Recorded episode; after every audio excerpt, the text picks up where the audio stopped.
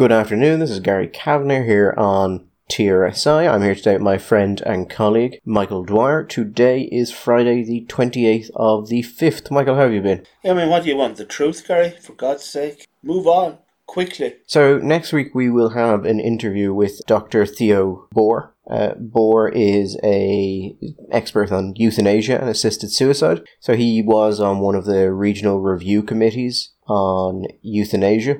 Uh, he's based up in Utrecht, I think. So at the time, he's, you know, very liberal, kind of Protestant denomination um, kind of guy. He was very much in favour of euthanasia, and then after being on the, the regional review committees, he's now a, a fairly solid critic of it. So we'll have an interview with him sometime next week. We're just trying to pin down exactly when. It'll probably be less on euthanasia and more about why he changed his position on it, which is actually what I think is the interesting thing here, more than... because the debate on euthanasia is constantly ongoing. But I'd be quite interested to see why he uh, why he went from one direction to the other. Maybe it's just because he's Dutch, Michael. You know how those people are. So we're going to talk a little bit more about the Dublin Bay South by-election, because it's getting a still getting a substantial amount of media attention, I think because everyone is desperate for something that isn't covid nineteen to talk about. And because there's only a by-election, everything has to concentrate into one single election that probably doesn't have enough about it to justify this level of media coverage. But it's where we are, Michael. Anyway, we will we will go through that, and we'll go through the, the other stuff that's happened as well. And then a little bit on Portmarnock Golf Club and AstraZeneca. But I wanted to start, Michael, with a story that I think is, is going to make you quite sad. Sad? Why so? Because you're going to have to find something new to talk about at dinner parties. So the perjury bill has now been accepted. No, they didn't do it, didn't they? The two thousand, the twenty eighteen Perjury and Related Offences Bill has now been accepted, meaning the state, for the first time in a significant amount of uh, its existence, well, the first time, I think, pretty much ever, has a, what appears to be, Michael, from reading through the bill, it appears to have a functional perjury law. And more than that, Michael, from reading the bill, there don't appear to be any obvious legal loopholes that have been written into it, either deliberately or just because the people writing it were inept. This appears to be a competently written bill, deals explicitly with what it says it will deal with, which is, you know, like hen's teeth at this point. This didn't even accidentally ban marriage. Did not even. We're way above the standard operating level. Well, no, you should say perjury has has for a long time been a common law offence in the country, and there have been attempted... I would, I, I've seen people say there have been prosecutions. There have been attempted prosecutions. No, there, there has been word... There had been whispers, Gary, that such a thing was being attempted.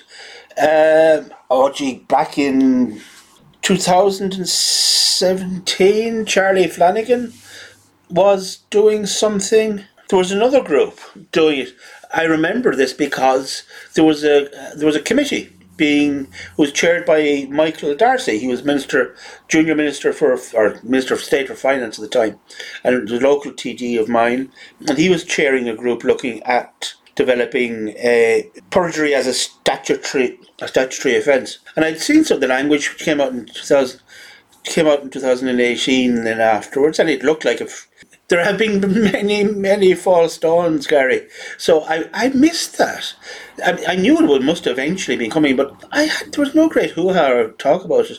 Does this also include the legislation that they were going to do about covering people Uh, engaged in false, making per- perjured statements in the case of false, making fraudulent claims uh, for, say, things like insurance and compensation? It's, yeah, it, no, it would absolutely. And that's, when you're looking at the media coverage that this has gotten and the way it's been presented, nearly all of it has been positioned as um, an insurance reform bill, nearly more than this is a functional part of a democratic society that we've ignored for a hundred years. This is the way that you stop your tribunals going on for ten years and having no results. Because now, if you go to the tribunal and you lie your arse off, they'll put you in clink. Because unless, I think that, unless they change them, the original proposal had up to ten years in prison and up to one hundred thousand quid of a euro, uh, euro of a fine. So I think most of the people going to tribunal,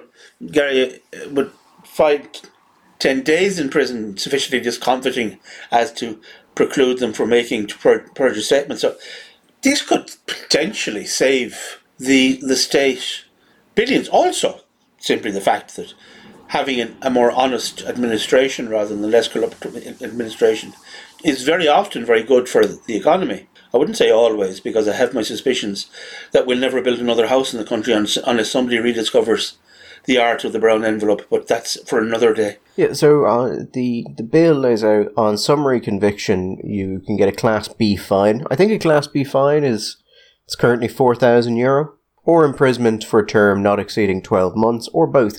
But on conviction on indictment, to a fine not exceeding one hundred thousand euro, or imprisonment for a term not exceeding ten years. So the Dáil not only passed a bill on perjury, but a bill that could land someone with ten years in prison, which might explain, Michael, why this was sold, and I would expect sold to T Ds as well, as an insurance reform issue, and certainly not something that could see a T D who perhaps lied in particular circumstances spending a decade of their life in prison. Well, you're not going to sell it to T Ds on the basis of T Ds, because the, the likelihood of T Ds lying is so minuscule. As why would you need legislation for that? Why would you bother wasting the Dáil's time on making legislation on for some theoretical notion that a, that a, a minister or a T D might lie to a tribunal or to a court? No, obviously, you're going to sell it as a practical measure. And you know what? They may even be right. T Ds, uh, I think we can all agree, Michael, very rarely lie. They do occasionally forget things that might be pertinent. I mean, do you happen to remember, Michael, for instance, Micheál Martin being asked about, you know, had he ever met some developers with uh, Bertie Ahern? And uh, he, he said he'd never done it, and then they found Bertie Ahern's diary, and it seemed to suggest that they in fact had met, so they had to ask Micheál Martin, you know, go home, have a think about it, you know, sleep on it, and come back and tell us if that ever happened. Yeah. Uh, but, you know, thing, things just slip your mind over time. Like when that, you know, if you remember, Michael, with Micheál Martin, when that money ended up in his wife's account. I wondered if that was going to come back, Gary. I did wonder, are we getting all of the, be- are we getting all of the, our, uh, our, our favourite hits out? Well, I mean, Michael, there was no indication that anything illegal had been done at the time, as Micheál Martin bumblingly explained on Morning Ireland. But I think, you know, it's, it's just important to highlight these issues so you can see the accidental things that you definitely wouldn't want a perjury law to cover. There are issues like, um, Oh, currency appearing in accounts that was supposed to be in Irish currency, but turned out it wasn't. In, it was in sterling, or if it was not in sterling, it was in dollars, and if it wasn't dollars, it was Irish. It was supposed to be in. And the going home and deciding, you know what, I, I don't think I'll go back. I don't think I'll go back there today. I think maybe we'll we'll, we'll go elsewhere. Maybe have an election instead. There are always there are always going to be the, so put let's put it this way, an encouragement for the full and frank an open uh, discussion of these things is is certainly t- to be welcomed, and also the fact that, as it, in just on a much smaller scale, if somebody's going for uh, the old compo, and this is not something new. I think I might have mentioned before. My my mammy, I remember saying when she moved to Wexford Town in the nineteen thirties. There was a man lo- known in Wexford Town as the Compo King. We have long had this uh, tradition of uh, milking the corporation or the county council or the state or the private individual for a compo. And I think that, I know that we've heard comments from judges uh, in particular getting annoyed because they felt that it there were cases where they should be, uh, it should be easier to deal with uh, what it looked like the inconsistencies, the testimony of certain people that might have been agreed or suborned testimony, but there what was left open, the chances of being of them succeeding in being prosecuted were very small. And also this might encourage insurance companies, who we know have been very slow to litigate cases, because frankly the chances of winning the case were fairly small, because there wasn't a much of an incentive. There was no disincentive just to get up your two hind legs and lie your arse off. And secondly, the cost of the to the insurance company was probably going to be greater to a case. However, if they can get up there, even if they spend more money, but they can send a, a message out by getting a, a finding of perjury against somebody who ends up in clink for six months, that might help all of our car premiums or our or our public liability insurance. It could be a great help. Yeah, I mean, I, I think we should give some credit here to, to Pádraig Ó Céidigh, who I think is the person who actually initially put this bill forward. And I know some groups have been pushing very hard on this and have been trying to get something, particularly in relation to insurance reform, done for, for many years. I mean, I know I S M I was a, a major proponent for this, and when you look at the debate on this bill, they come up pretty prominently. But now we actually have to say the government has achieved something, Michael. Hooray, hooray. Now, not that it in practice makes any difference. Yes, as Gary observed, I have been talking about this, and not just myself. Uh, for, uh, mutual friend of ours, Paddy Manning, Uh, first brought this to my to my attention, and uh, two thousand nine, I think, was the first time I was actually involved in a political campaign where one of the policy platforms was the introduction of perjury law. So here we are. It's it's only, what, twelve years later? And lo and behold, we have a perjury law. And actually, two thousand seven, it was a, it was a two thousand seven general election. It was first used as a, it was first used as a policy platform. So it's it's happened almost overnight. And it is interesting because we've been talking, we we talked about doing this for decades. And again, this is mentioned in the, in the debates about the bill when the bill was per, first put forward in two thousand eighteen. Also, they were commending the speed, Michael, the bill was moving at. Yeah. It's, it's an unstoppable force. And three years later, we get there. A whirling dervish of a bill. But no, it's it's a it's a technical piece of, of law. It seems well written. It seems solid, but it could actually have quite wide ranging impact because it, while it's been sold mostly as an insurance measure, it's absolutely not going to stop there. So it's it's great to see come in, and um, yeah, it's just unexpected. Yes, it is. It is. It is. So it's, it's congratulations all round to uh, David Stanton back in the day, who Pádraig Ó Céidigh, Michael D'Arcy, Flanagan, uh, John Paul Phelan, who absolutely refused to listen to us and take up uh, this issue as a, as a as a pressing issue, but we kept annoying about it. Uh, but there you go. So lots of people have been involved. I know that they, they previously thanked the minister previously thanked the regional group. So you know, Cahill Berry, Sean Canney, uh, mm-hmm. Fitzpatrick, Grealish, uh, Verona Murphy, Nocton, uh, Shanahan, and, and Tobin, and also Michael Lowry, which was deeply fun. There's a certain irony to that now. There is a certain a certain rich gravy-like irony to that. There's a certain shamelessness to it that you actually have to just be like, that's just, you know what, fine. That's, you you have that. It is also actually slightly amusing that we will get a functioning perjury system, which, again, widespread political and societal implications, not based on the work of the human rights groups or, you know, the, the groups looking to increase democratic transparency or any of that, but business groups who really just wanted, I mean, obviously, I, I would say that the business groups are also interested in this aspect of it, but wanted to see insurance fraud cut down. Yeah, basically, yeah. Well, however, there are many ways to skin cats, not that you should be skin, not that you should skin cats, but this is, and this is one of them, and whatever way you, you, you get to the end of the road, as long as you get there safe and sound, we should all be just happy. Because we uh, that's, something has been done. Yeah, so just, just from that, we're talking about Portmarnock Golf Club. For those who don't know, Portmarnock Golf Club was a men's-only golf club, which has now decided to admit women. There's a couple of things about this that are interesting. One, they, they voted, and I think something like over eighty percent of the membership voted to go in this direction. So that's fine. You know, it's a membership group. They can do what they want. What I thought was interesting is that years ago, Portmarnock actually had a case brought against them by the um, the Equality Association. And they had won that case. But I just, the, the fact that a case would be brought against them, because this is, I think, an ongoing debate, Michael. It's whether or not these sort of spaces are acceptable. Whether or not they are, you know, if they're single-sex spaces or whatever characteristic. Is it legal and legally permissible and societally permissible for any group to say, well, we want a space just for ourselves, if that doesn't impinge on the wider society? I don't know, I would generally be of, of, of the view that it's perfectly acceptable, whether it's women wanting their own space or men wanting their own space or a particular nationality having, you know, a, a Hungarian club or something. I don't think that's an issue, and I think in a, in a, if we're talking about these multicultural societies, Michael, surely part of that is accepting that people may just want their own space for certain things. And that doesn't mean it's terribly exclusionary or that there's any fragmentation of society. It just means that sometimes people just want to be with people who share certain characteristics with them. I don't think there's anything malevolent about that, but there does seem to be this sort of, that is unacceptable and must be absolutely stamped out.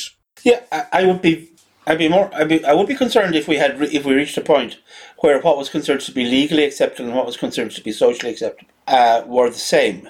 Also, because the, the, the, what is de rigueur in society, that shouldn't really have a whole lot to do with what the, what the law is concerned about. The law should be concerned about harm and whether or not harm is being done or on, on undue interest.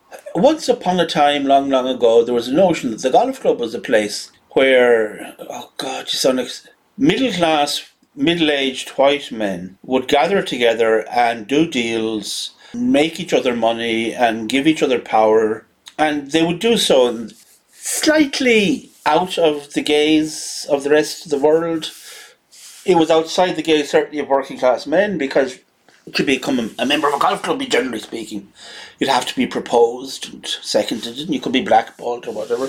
You certainly wouldn't be under the gaze of women, although there are very few golf clubs that never had any women in them. They mightn't have women as full members, but that's not the same as saying that there were no women in Portmarnock Golf Club. I don't know Portmarnock Golf Club. That certainly would be the case. Uh, membership wouldn't be, it wouldn't be about women not playing golf there, it would be about women not being full voting members. First of all, whatever truth there might have been about that image of the golf club, that's gone. You know, the idea that the golf club is this great bastion, like once upon a time, maybe Masonic lodge, open-air Masonic lodges or the Knights gone for a walk. No, that's not true. I, I, I don't care what people in golf clubs want to do. If they want to get together and all the men want to do their thing, there is an element here, Gary. I was only talking to a couple of women about this recently. And one of them, who has quite a deal of experience with men, said to me that one of the things as a society we seem to be unwilling to ex- admit to ourselves is that there are times when men hate women and when women hate men. And it's perfectly normal for women to wish to go off and be amongst women and men to go off and be amongst men. That for thousands and thousands of years, that's the way we had organised this society. You had the realm of women and the realm of men, and women and men didn't spend a whole lot of time together. I don't know if that's true, but I think there is an element that, you know, I can understand that, you know, women might want women-only spaces. As you say, Hungarians might want Hungarian-only spaces. I don't see there's a big issue of men. I also know that, again, I don't know if this is a particularly big thing, I know a number of women who golfers who really never, who were deeply opposed to the idea, and a couple of uh, uh, times of golf clubs going full membership for women, because they only wanted to play two or three times a week and they were perfectly happy with what they were playing, and they were happy also pay, paying the much reduced fees as women members rather than the full membership. And it may be that Portmarnock, I don't know. Is Portmarnock struggling for members at the moment? A lot of golf clubs are. Is it struggling for fees? Is it struggling? Is it? Is this? Are women members now going to have to pay full membership? Is this? Is this less about equality and more about getting a few quid in? I don't know. But okay, a question asking this really, Gary, is: it's not a bit sad that you'd care in this day and age whether or not a group of men, a group of men, wanted to have their own club, their own treehouse. If that really bothers you, does that really bother you? Why why would you get that upset anymore about such a thing? Well, people care because, you know, this is seen as, as a wonderful sign of, of progress. But why why is this progress? I mean, what what I'd be curious to know why they voted for it. And if why is it progress anyway? Progress twenty years ago, thirty years ago maybe. Why is it progress now? Why is it not just utterly predictable? You know, it might give you, you get a little, you, you know, you get a good news story, and then you maybe try and do a bit of a membership drive on the basis of it. Heck, it's Portmarnock, though.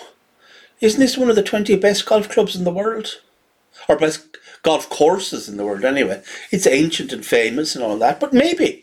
And golf clubs are struggling at the moment, Gary. I know a lot of golf clubs are struggling for members. You know, maybe, maybe it is. Maybe it's got a bit of publicity in there and... Oh yeah, because we, we ruled that it was golf was an incredibly dangerous game that couldn't be played. despite the fact it is entirely outdoors and doesn't tend to involve very many people. Yeah, I mean, that is just brilliant. Talk about social distancing. I can guarantee you, in the days when I played golf, when I was on the golf course with a friend of my, my, my playing partner, if we got within shouting distance of each other, it was a good day. The idea that you couldn't play a game of golf. And and then he came on, didn't they? And the, not just in case of golf, oh, well, the, the risk is people go back to, you know, changing rooms. To which um, one hurler responded, son, we haven't been in changing rooms for seven months. No one's gone into a changing room since last May. So what the hell are you talking about, whatever it was?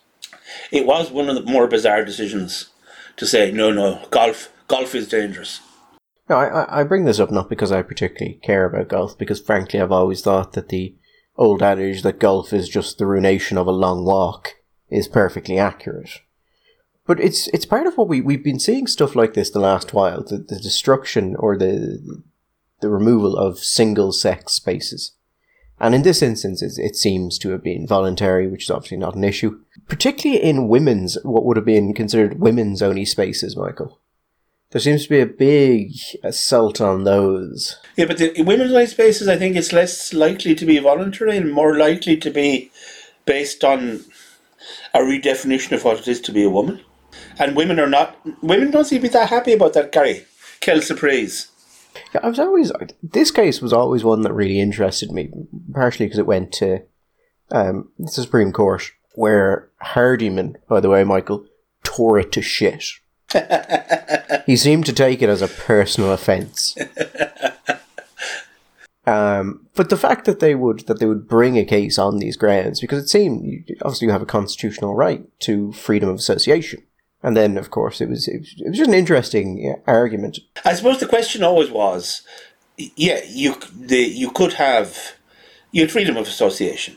That's fine, but that in any institution that was being supported by, in any way, shape, or form, by the state or the taxpayer, should that should exclusionary or discriminatory policies be allowed to persist?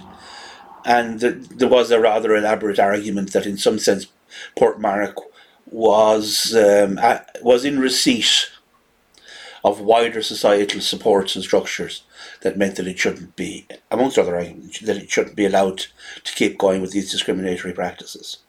It's I think it, we've we've come to a situation where discrimination, as in the broadest possible terms, is only a negative. But at its root, there absolutely are forms of discrimination which society is perfectly entitled to view as not worthy of support. But there are other types of discrimination. Spending time only with people you like is a form of discrimination. Refusing to date people because they don't have the desired characteristics is a form of discrimination. I don't think simply saying that, well, only this particular type of person can use this club, therefore this is not just discrimination, but a discrimination which we must stamp out, naturally follows. I don't know, there, there seems to just be an unwillingness to say that sometimes people will want to spend time with people who have the same characteristics of them as the same interests of them. And if you bring it up, people immediately just sort of go to the issue of race and say, well, what if someone did a race? Uh, did this on the basis of race? And it's always slightly interesting to me because I assume that the people putting this point to me, if someone wanted to set up sort of, you know, a club from people from the Congo, would be perfectly happy as that is, you know, perfectly acceptable and legitimate. What they actually mean is, what would ha- what, you know, would you be happy if white people were to set up such a club? Well, I, su- oh, I don't want to. I suppose they would say it's something to do with power and whatever, but the, the, the odd thing about sort of the ethnic or racial thing is that if we if we look at patterns of migration, if you don't interfere greatly, anyway, with the the choices that people make about where they where they will live, they will tend to live with other people. In other words, ghettos occur naturally, spontaneously. Not ghetto in the original sense of the, the ghetto which were, comes from from from from Italy, the Jewish ghettos where Jews were in, were, were restricted to uh, walled areas within cities, like in Rome first, and, and then in Venice.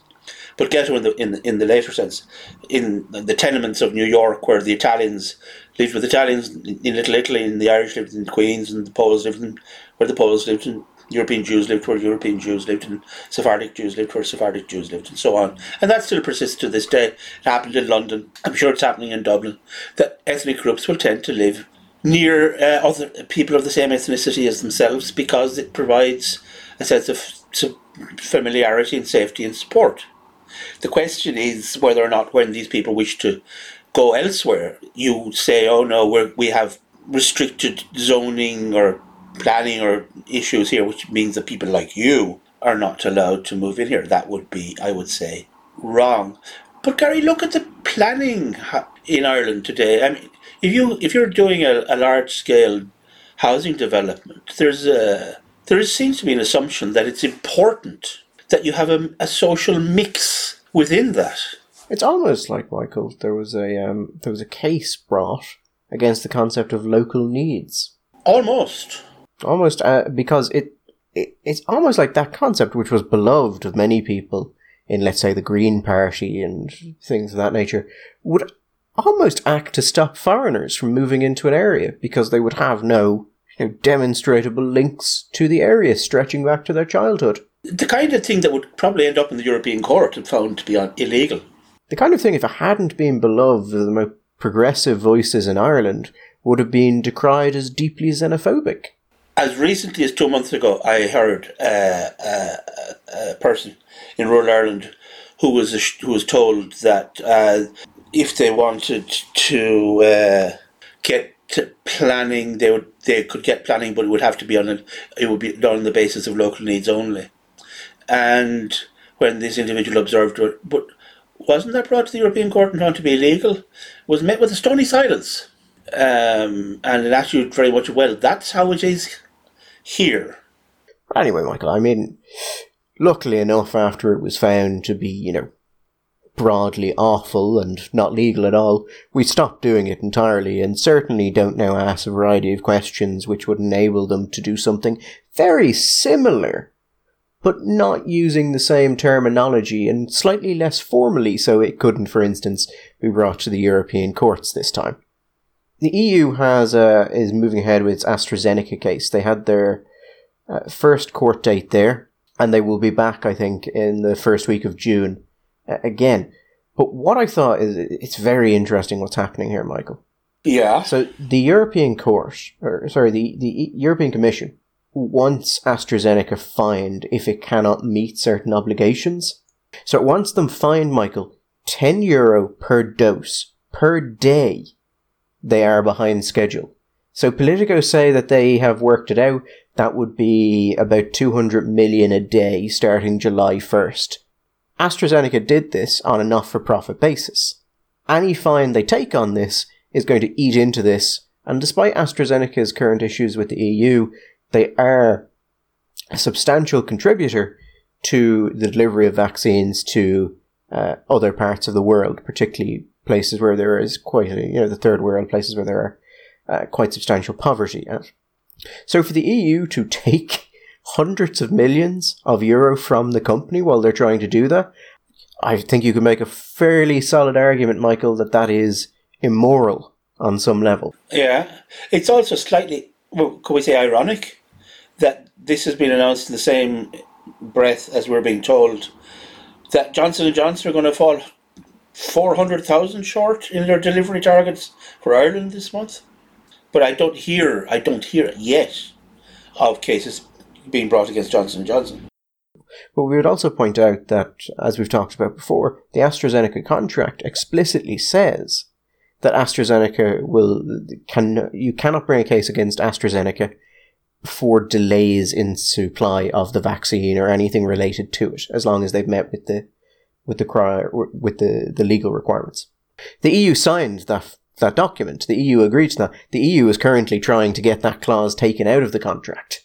So the E U is trying to rewrite the contract so they can slap a fine on a company acting on a not-for-profit basis. But the interesting thing here is that um, the Commission spokesperson, Michael, said, we are not interested in the penalties. We are interested in obtaining the doses. The penalties are there to help ensure the company respects the delivery of doses. And, Michael, that is the sort of cutting insight that would have been very helpful during a contract negotiation. I don't know. I, it seems to me that we've been reading a lot of, uh, of reports around Europe of announcements being made that they are not going to be using AstraZeneca. AstraZeneca is not going to be part of their vaccination plans going forward, that orders for Pfizer, Moderna, CureVax, et cetera, et cetera are all being bumped up uh, on the basis that they're not going to be relying on AstraZeneca. Secondly, it's worth pointing out, as you say, Gary, AstraZeneca is pr- is pretty well the global vaccine. It's the vaccine that's been produced uh, in partnership in India in the world's largest vaccine production facility there, and in other places around the, the globe. And it's I, it's it's it's assumed, I think, even greater uh, importance for poorer countries in the light of the fact that the recent results seem to suggest that, say, other alternatives for third world or developing countries, such as the Chinese vaccines, that they are not perhaps as effective as had originally been hoped. The the point you made, Michael, about AstraZeneca not being used in many places in the E U or it being restricted, you might be shocked, Michael, but that did come up in the uh, in the court case because AstraZeneca's lawyers brought it up to point out that um, you know, we have people here saying that they, they you know, demanding this for, for doses of a vaccine that they have publicly said they will not use. But uh, AstraZeneca's general point was that, and they're right in this, the E U is trying to use the court to rewrite the contract to what the E U has decided the contract should have been, with deadlines and penalties that the E U didn't put it in. Now, whether or not AstraZeneca has acted, has done everything it can to comply or to, to supply as many doses to the E U as possible, that's a different issue. The issue here is that the contract the E U negotiated was terrible, and it was obviously terrible. And the reason the British did better out of it is because the British put penalties in and clauses and things to ensure delivery, or as much delivery as they could. And the E U failed to do that. And now, having realised they failed to do it, they're trying to get a court to rewrite it as if they had done it. And that's just not how law is meant to work. Now, whether or not they can get it, I don't know. This is going to be an immensely political decision. Well, it's an it's an it's a political decision to take the case in the first place. One has to imagine that, at least in part, that this is motivated by a desire for the Commission to say, well, it wasn't our fault. We didn't absolutely fuck up the purchase programme and the rollout of vaccines throughout Europe. It wasn't our fault. We acted in good faith, like decent people. And we were screwed over by AstraZeneca, and if it hadn't been for that, everything would have been hunky-dory. So it's a way of the Commission to try and divest itself of some of the responsibility for the considerable failures of the vaccine programme in Europe in the first three or four months of uh, this year. But there you go.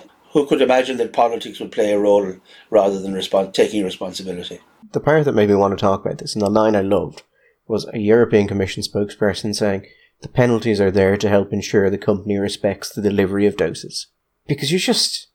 when you're trying to rewrite a contract because you failed to understand that when negotiating the contract, it's a bit of a rich statement. Yeah, we're back with we're back we're back back with that gravy-rich irony uh, of earlier. But you know, Gary, it's it's the European Commission. It's not that I have terribly high expectations of their behaviour or their competence either, so I can't say that I'm lying here aghast by the whole process. We shall see. We shall see if they succeed. And will succeed if this ever means anyone will ever again engage in a non-for-profit global activity to provide a vaccine or similar uh, pharmaceutical help to uh, poorer countries. I mean, look, the the E U, within the E U, this is going to be reported on outside Britain in a way that favours the European Commission, by and large. What we have here at its core is the E U trying to rewrite a, a contract because it fucked it up initially so badly it needs to be rewritten because otherwise they've no chance. In order to force a company operating on a not-for-profit basis to pay hundreds of millions to the E U if they do not meet these new, stricter guidelines, and something which will absolutely have to impact on vaccine delivery to uh, third-party countries. To ensure vaccine delivery of vaccines that they have no intention of using. Yes, and which they have publicly said themselves they will not use, and countries have said that they're better off not using AstraZeneca at all within the E U. That strikes me as something that, if reported just on a factual basis, does not look terribly good for the E U. Now, you can make the point that the E U is putting its own interests first, that it is doing this not because it thinks it's just, but in order to force compliance and to ensure that other vaccine manufacturers do not do anything out of line at all, and to show they're serious, particularly if they negotiated the other contracts as badly. But that's not how the E U likes to present itself. If it wants to act like that, that's fair enough. There's an argument there that that is the appropriate action. But it's not the, you know, we are love, we are light uh, way of doing things that the E U likes to put itself across as having, as being fond of. This is very much just, no, this is, we're just going to make you. Yeah, well, Gary, I think at this stage, this is, if this horse isn't quite dead, it's not far from it. But the flogging will continue. On the Dublin uh, Bay South thing, Michael, there's two stories there that have developed, as I said, because I think all, every political correspondent has this to talk about, and that's it. And those two stories, neither of which I think have any real merit to them. One was in the Indo, and it was pointing out that James Gagan has a house valued at about three quarters of a million, and while he grew up in the area, in, in the constituency, Michael, he actually lives slightly outside it. I'm shocked and horrified. James Gagan replaced Kate O'Connell as the Fine Gael candidate in the area. Yes. Kate O'Connell's sister is married to Hugh O'Connell, who is the Independent's correspondent. That may be biasing a little bit of the Independent's coverage here. If it is doing that, that is actually quite amusing, because the last time I checked the uh, members' register of interest from when Kate O'Connell was in the Dáil, I think James Gagan has substantially less houses than she does to begin with. Also, I mean, I think it's reported that uh, James Gagan lives in Clonskeagh and that his house is valued at seven hundred thirty thousand. Now, listen, I'd like to live in a house uh, that was worth seven hundred thirty thousand, particularly in Wexford rather than Clonskeagh, because it would be a rather splendid house. But, you know, in the in the scheme of things in that part of Dublin, it's nothing. It's it, this is not Shrewsbury Road money. Like, it's not. I think one of the one of the papers went off, took a photograph of the kind of house that you get. It seems like a rather modest family home in, in that part of South Dublin. Also, you're literally talking about a couple of miles where he lives, for, uh, which is from currently away from the constituency. And as you say, he did act, he did grow up in it. We're not again like in the, in, in the in the U K. You could have people from Devon representing constituencies in Northumberland and living in London. I mean, does it's also interesting that they only brought it up about Gagan. So, I mean, I would assume that Ivana Bacik has a very nice house. Somewhere in South Dublin, I think. But where precisely? I mean, she's a law lecturer. She practiced at the bar until... I don't think she still practices. I, I don't know. Uh, there was... I, I remember the member's interest, I think it said she had ceased practice, but I may be, I may have misunderstood that. That uh, she probably has a very nice house, and why shouldn't she? She's a professional person, a person of skill and capacities, and those capacities and skills would be uh, remunerated in such a way that she could have a nice house. So, wow, I mean, this is Dublin Bay South, Kerry. I mean, people have nice houses. So, according to Ivana Bacik's website, she lives in Portobello. Oh, all the way. Those, I love those little houses, little Georgian ones. Now, you'd want two of them to make a good house, but God, they're, they are cute. They are very. I, li- I like Portobello. Some of those little hidden areas. Dublin doesn't have many of them. Little hidden enclaves. I like Portobello. Little coffee shops, little restaurants. And nightmare for parking, but sure, what the hell. The other point I would make there, Michael, is that if you have a, a house that's worth seven hundred fifty thousand dollars, but from the pictures we've seen, is not perhaps... It's not a grand house. It's not what you'd get in, you know, the country for seven hundred fifty thousand. People were saying that this is, is is an issue because he's talking about how he wants to be the voice of a generation that has been forced out of housing. And how can he say that when he has this house? And you sort of go, I don't know, I feel if I had, you know, a five hundred to, you know, seven hundred thousand euro mortgage for a house that, as I said, is not a grand house, I might have some understandings of the difficulties that other people might have in acquiring property. You know, you might have actually quite a fir- good first-hand example of the issues with it. Absolutely. I mean, if you were shelling out that kind of money for that kind of house, and you grew up in a house where your your, your dad and mum had bought, I I have no clue where they what kind of house they grew up in, but we'll say paid thirty thousand for some kind for a Georgian villa somewhere in South Dublin back in the sixties, which is possible. You think, God, look what they could get. That was three years' salary, and they could buy that. And I'm here, and I'm going to, I'm paying fifteen years' salary, and to get this. These numbers obviously are completely off the top of one's head, but it's just one of those silly non-stories. Um, but you have to be talking about something, Gary, as we know very well ourselves. You have to be talking about something, and ideally something which the independents seems to have taken the choice, which is negative. Well, particularly in the case of Gagan, some they have taken against Gagan in in a in a quite remarkable way. Actually, we were talking the the uh, the last episode of you know, those people who would help avoid small embarrassments, not big things, but just make sure that they didn't happen in the first place, and that that's generally a sign of competence. There is a satirical Twitter account called, I think, Gagan's Unironed Shirt, surely based on the fact that uh, James Gagan wore a shirt in a public photo that was that wasn't ironed. And I must say, Michael, having looked at the photo, that shirt definitely was not ironed. Oh, it was really, and it wasn't. It wasn't one of those fat, nice summer linen shirts. But like that—that's, I think, a good example. A really small thing which should have gone nowhere, but kind of doesn't look great, and then suddenly it's it's just embarrassing to you. But that's that's one thing. The other thing that's come up now is about uh, Fianna Fáil, and I, I loved the headline the Times had on this. Dublin Bay South candidate Deirdre Conroy denies questioning need for maternity leave. I, I thought we had... Okay, I, I, Joanna Tuffy, who we have quoted in this before, re, in relation to a number of matters, tweeted out some time ago about talking about maternity leaves. Her points were four. Sure, her points are many, but she's uh, she said, first of all, to legislate for it would be unconstitutional. Second point, T Ds already get full pay if they take time off for maternity or for any reason. We don't want women with babies to disappear from decision-making. And pairing rights and standing orders is the way forward to do this. So that's Joanna's, I think, eminently sensible position upon this.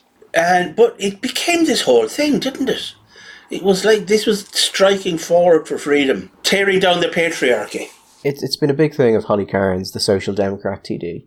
She said that this, you know, this is a, a barrier for T Ds. And it, it's not. It's very clearly not.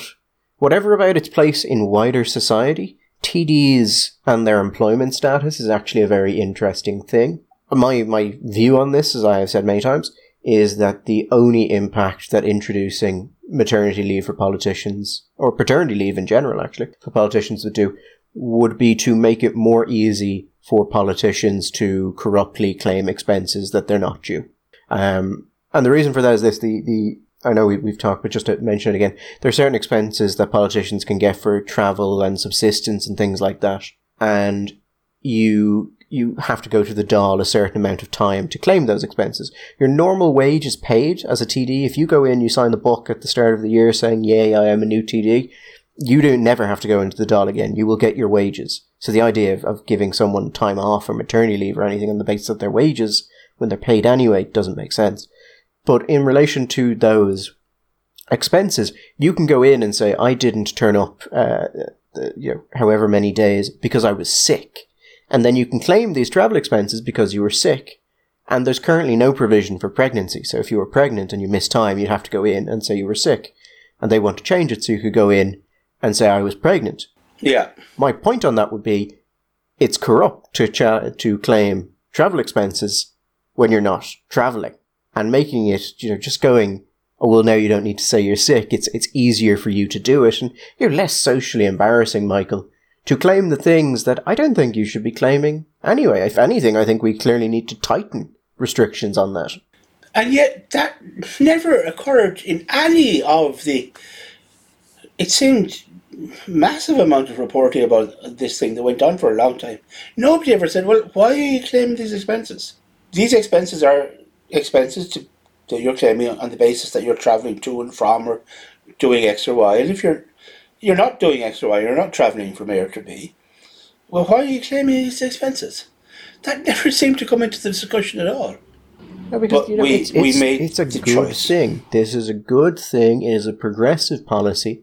is moving in the right direction, all the right people support it, and you don't want someone coming up, Michael, and saying, it kind of looks like T Ds are using the system of expenses effectively as an extension of their wage, because, you know, if you increase your wage, Michael, people might complain about that and it might be subject to oversight, where expenses are effectively a black box, where we know roughly what people are getting, but not that they're actually doing anything to deserve those expenses. And that if that were to be considered in some way corrupt, Michael, I would suggest that um, you might need to go out with a lamp to find some T Ds who hadn't claimed them. And that would be very embarrassing for everyone. So, you know, it's the right choice, and we definitely shouldn't look too much into money T Ds are claiming, because that would be um, unprogressive and against women. Yes, it would be undermining and and, and sexist. Absolutely, it would be internalised misogyny, Michael. That's all it would be.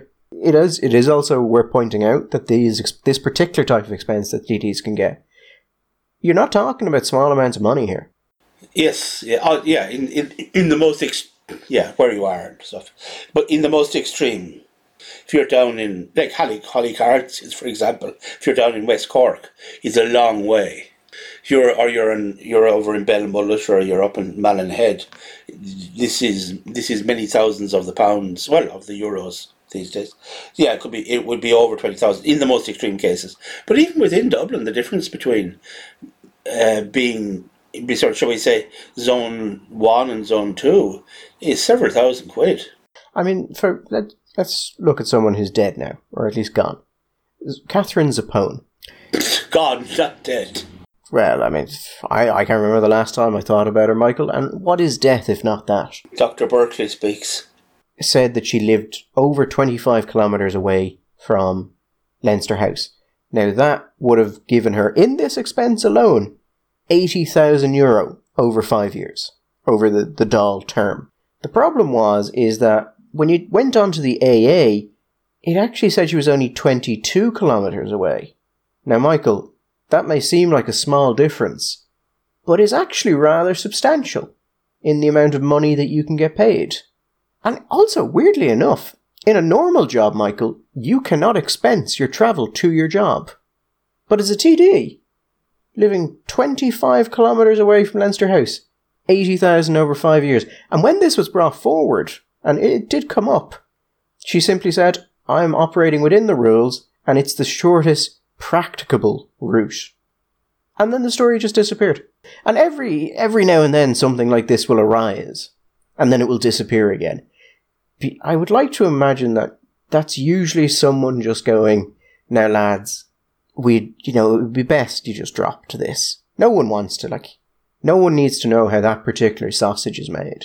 Well, in fact, we, we don't need to know how any of these sausages are made, because even if the case is that the sausages are good for us, like the good, the Perjury sausage, the process of making the sausages is always a distasteful one.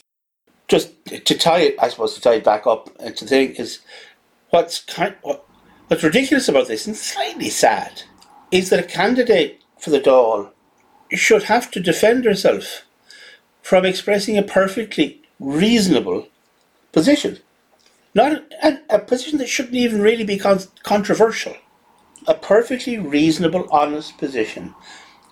But because in some way it was tainted by a perception of not being sufficiently du jour, not being sufficiently progressive, she had said, oh no, no, I, I didn't say that, I didn't mean that. I think we should get expenses for doing absolutely nothing all the time anyway. Uh, But that is that is the world we inhabit, Gary.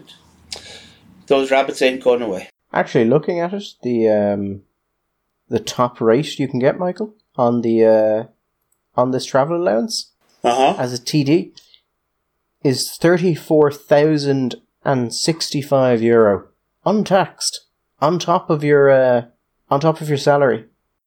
I would, I would, I would go so far to say, Gary, there are many, many people in this state who would happily work for thirty-four thousand a year untaxed. Is that more than the average industrial wage? Wait, wait. And if you're talking uh, net, yes. I, I no, I, I think the average industrial wage went up to like thirty-eight thousand. Yeah, we were on thirty-eight thousand, but that would be, that's so gross. Just less than the average industrial wage in travel and accommodation allowance. If you are. Now, to be fair, you have to be three hundred sixty kilometres away from the doll. Yes, but you'd be living in a very lovely place. That's true. And you know, for, for that, Michael, you might buy a house somewhere. Somewhere halfway. But no, I, I, I think on your point on that, it, it's, it's, it's very much a non-story. The way it's presented is just denies questioning, as if this is so sacred. It's not that you argued against it. It's that you questioned it. That's actually even more disturbing. I mean, if you were to actually sit down and think about that and take it more seriously perhaps than we should, you're denied questioning. Surely even even if you come out the other side, on the right side, it's is it ever a bad idea to question something as a politician? Something like that. He denied questioning it. There's a slightly Maoist tinge to that, isn't there? If you if you are a T D and you live twenty-five to sixty kilometres away from the Dáil, uh-huh. you get twenty-five thousand two hundred ninety-five tax-free a year in this one allowance. How could you stop a woman from more easily claiming that and say you're a feminist, Michael? I give up. I don't know. I don't know. I don't it is know. Clearly feminist to ensure that this is as easy to claim for T Ds as possible. And I'm sure many people in the media who may one day hope to work as government advisors will absolutely agree with that. That this is the only progressive direction for this country. In fact, Michael, asking them, I mean, you have to turn up one hundred twenty days a year to claim the full amount, and every day below that, you get one percent less. I mean, obviously you can say you were sick and whatever. But even that, Michael, women are probably more likely to get sick or to have time, time off for sickness-related things. In fact, there should be nothing. We should just give it to them. We can trust them, Michael. I think what we can have here, Michael, Irish politicians have shown us they can be trusted with unvouched expenses of incredibly large volume and nothing will go wrong. Because what could go wrong? Eddie, we, I imagine we'll be back uh, uh, on Sunday unless something inter- happens. Hopefully something will have happened uh, other than somebody else being discovered to have had, being in possession of a nice house in South Dublin. But until then, I suppose we should wish the listener well and mind himself and herself. Oh, you could, you can also, by the way, just a note there on front, you know, on top of the average industrial wage you're claiming in travel expenses. If you're a T D, you can also claim another twenty thousand in vouched expenditure. I'm going to go away and feel resentful now. You go and have a good time. And on that note, bye-bye. All the best.